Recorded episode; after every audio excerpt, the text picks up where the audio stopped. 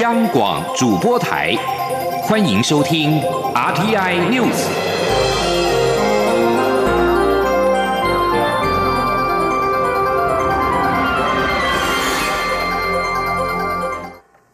各位好，我是主播王玉伟，欢迎收听这节央广主播台提供给您的 RTI News 新闻。首先带您关注。阿斯特捷利康 A Z 疫苗从十二号起将开放中央及地方政府防疫人员施打。西北市长侯友谊也预计将将在十二号当天早上八点三十分带头接种。侯友谊今天表示，哪一位地方首长第一个施打没有多大的意义，重要的是在施打率不理想的状况之下，首长有责任率先施打，身先士卒，没有退避的理由。今天央广记者林永清的采访报道。新北市长侯友谊十一日前往三重综合体育馆参加新北市佛教会主办的浴佛大典。他致辞后接受媒体联访指出，我国 A Z 疫苗施打率目前还不理想，负责防疫的工作人员必须学会自我保护。他身为地方指挥官，有责任身先士卒，期待民众接下来能够提高施打率，保护自己也保护别人。侯友谊说：“我已经讲过了。”当疫苗打得不理想的时候，首长有责任率先施打。尤其我们是带领防疫人员，在防疫打仗的过程当中，每一个要打仗的人，必须要先学会保护自己，带头来做这一事事情。所以防疫对我们地方的指挥官来讲，你必须要身先士卒，没有退避的理由。侯友谊在玉佛大典致辞时，也为台铁泰鲁格号事故的伤亡者祝祷。他表示，新北市总共有八十五位市民遭遇这场事故，其中有十四死、七十一伤。他非常不舍、难过，期盼亡者早登极乐，伤者早日康复，回归社会。A Z 疫苗十二日起扩大施打，中央及地方政府防疫人员、高接触风险的工作者都纳入。侯友谊预计将在十二日早上八点三十分前往三重联合医院施打。他十日表示，自己十二、十三日的行程已经排满，接种疫苗后没有时间休息。他也强调对 A Z 疫苗有信心，若有后遗症或其他症状，会视情况调整行程。央广记者林永清采访报道。而疫情也加速改变了以往的教学授课模式。台北市长柯文哲今天表示，台北市积极推动智慧教育，在去年疫情影响之下，台北市发展的云端学习台北库克云被大量使用。去年云林县有一百九十五个学校使用了该套软体，台北市很乐意分享，希望把这套软体分享给全台所有县市，甚至是海外一千多间侨校。今天央网记者刘品熙的采访报道。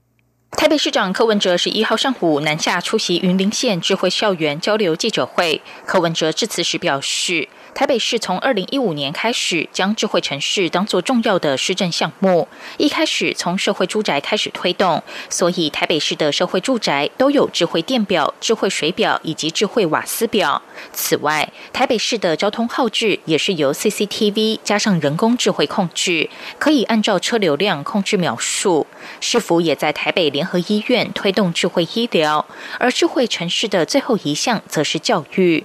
柯文哲指出，台北市的国小、国中、高中人数共有二十二万人，加上幼稚园则有二十八万人。如果能够改变教育模式，就很容易带动社会改变。北市府在学校智慧化花了很大的力气，现在全台北两百三十六间学校都是光纤网络，四千间教室有八十六寸触控荧幕，国小三年级以上都使用 iPad。北市府在两年内花了新台币十几亿，把整个硬体。建构起来，同时也发展台北库克云软体，整合云端学习资源及教学工具。一开始推动不太容易，但去年因为疫情的关系，学校停课不得不用，反而快速推动库克云。台北市也已经拍了一万一千部库克云课程，让教学更活泼有趣。柯文哲指出，有了库克云后，老师只要拿着 iPad 操作，就会显现在八十六寸触控荧幕上。老师跟第一排的学生再也不用吃粉笔灰，这是很大的进步。他也表示，研发软体很贵，但北市已经研发出库克云，其他县市的学校只要准备好硬体。就可以零成本使用这项软体。他也希望进一步推展到海外的华侨学校。那去年九月九号，有一百九十五个学校就就开始使用台北市的补课。事实上，后来我也跟侨委会讲，你知道吗？我现在全世界大概有一千零四十五个侨校呢，也是用台北的补课。所以我觉得这样的哦，把台北这种花很长时间嘛建构起来的软体，知道吗？做好以后，我们可以分享给不只是。台湾的各县市，甚至到海外的华人啊，都可以用。柯文哲强调，台北的智慧教育获得国际评比，能够跟世界其他先进国家相比。台北市有做出一些成绩，发展的成果也很乐意跟台湾所有县市共享，希望让整个台湾变得更好。央广记者刘聘熙在台北的采访报道。而网络资源除了让教学更方便之外，也有利于民众的报税工作。报税季节将至，财政部指出，五月份申报二零二零年综所税各项规定与上一年差异不大，但是有两项新亮点，包括首创行动门号身份认证登入，并且开放手机报税，让民众报税更加便利。财政部拍板，今年赠所税申报期间为五月一号到三十一号为止，时间只有一个月，不延长。加上今年五月一号劳动节为周六，国税局没有开门，民众无法像往年趁着劳动节休假上国税局申报。但今年可使用智慧型手机登入完成报税程序，便利性大大提升。过去网络报税要登入报税系统，必须使用读卡机读取自然人凭证、健保卡。虽然也有无卡申报的方式，但是相较不便或限制较多。而今年则是利用人手一机的趋势，以手机门号进行身份认证。纳税人只需要输入电信业者手机门号、身份证字号以及健保卡、健保卡的卡号等四项资讯，就能够轻松登入报税系统，下载所得资料进行申报。不过，手机申报还是有部分少数的限制，必须是本国纳税义务人亲自申办的门号才能够来用来报税，并且限制个人月租型门号申报时必须关闭 WiFi，使用四 G 或五 G 行动网络。外国人企业门号、亲子卡以及预付卡等类型则不适用。关注性别议题。无论在任何族群，女性都是无可忽视的重要力量，但是她们的声音却未必能受到重视。由独立策展人比勇伊斯马哈丹所策划的“女性团结、接受、转向、扩张”联合特展，便借由三位台湾原住民女性艺术家从自身的经历、生命记忆与文化变革的创作，展现女性对于性别、自身文化和环境等议题的看法。这项展览除了在台湾实体展出之外，也受邀于伦敦第一民族艺术节同步线上展出。吉林央广记者江昭伦的采访报道。原民会原住民族文化发展中心今年度第一场主题展览“女性团结、接受、转向、扩张”联合特展二十号登场。策展人比用伊斯马哈丹展现企图心，希望让艺术家、策展人及观者重新由不同的角度创造台湾原住民当代艺术更多的对话与想象空间。比用受访指出，展览全名为“团结”，并不是指女性团结一起做一件什么事情，而是在多数原住民族群中，女性的声音往往未被重视，但她们面对环境议题、爆发风灾后的部落未来，同样有自己的看法。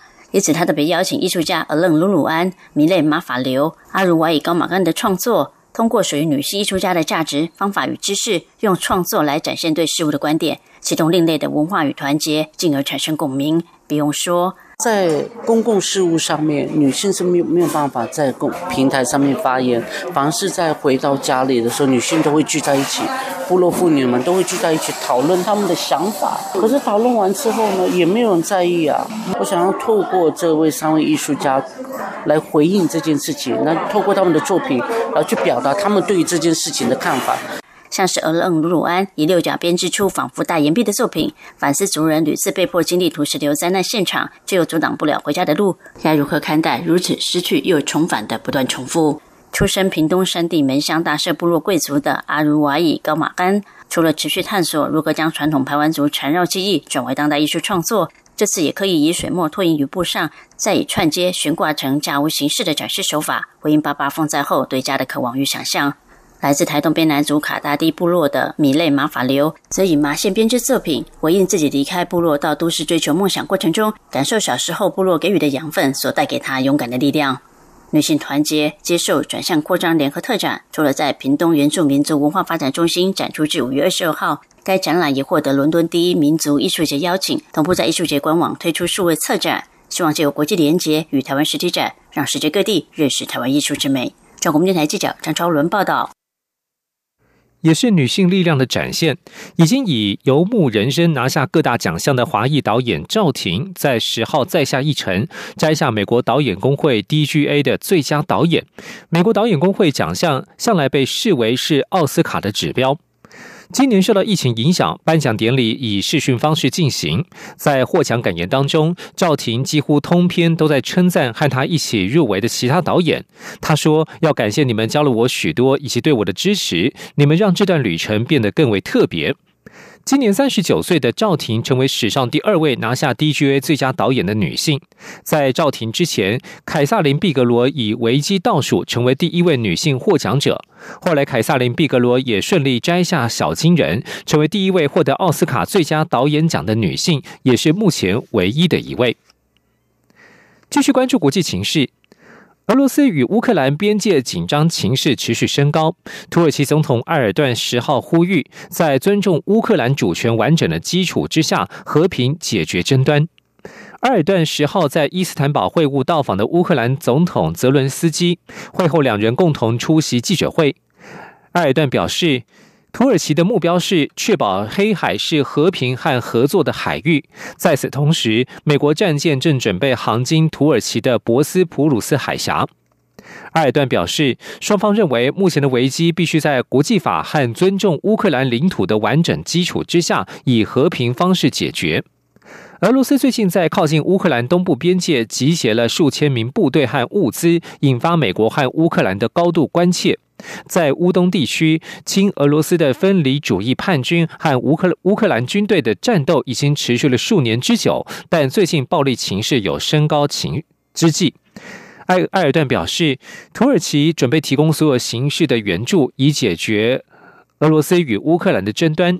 但是他强调，土耳其不会承认俄罗斯在二零一五年兼并克里米亚，这是乌克兰领土的一部分。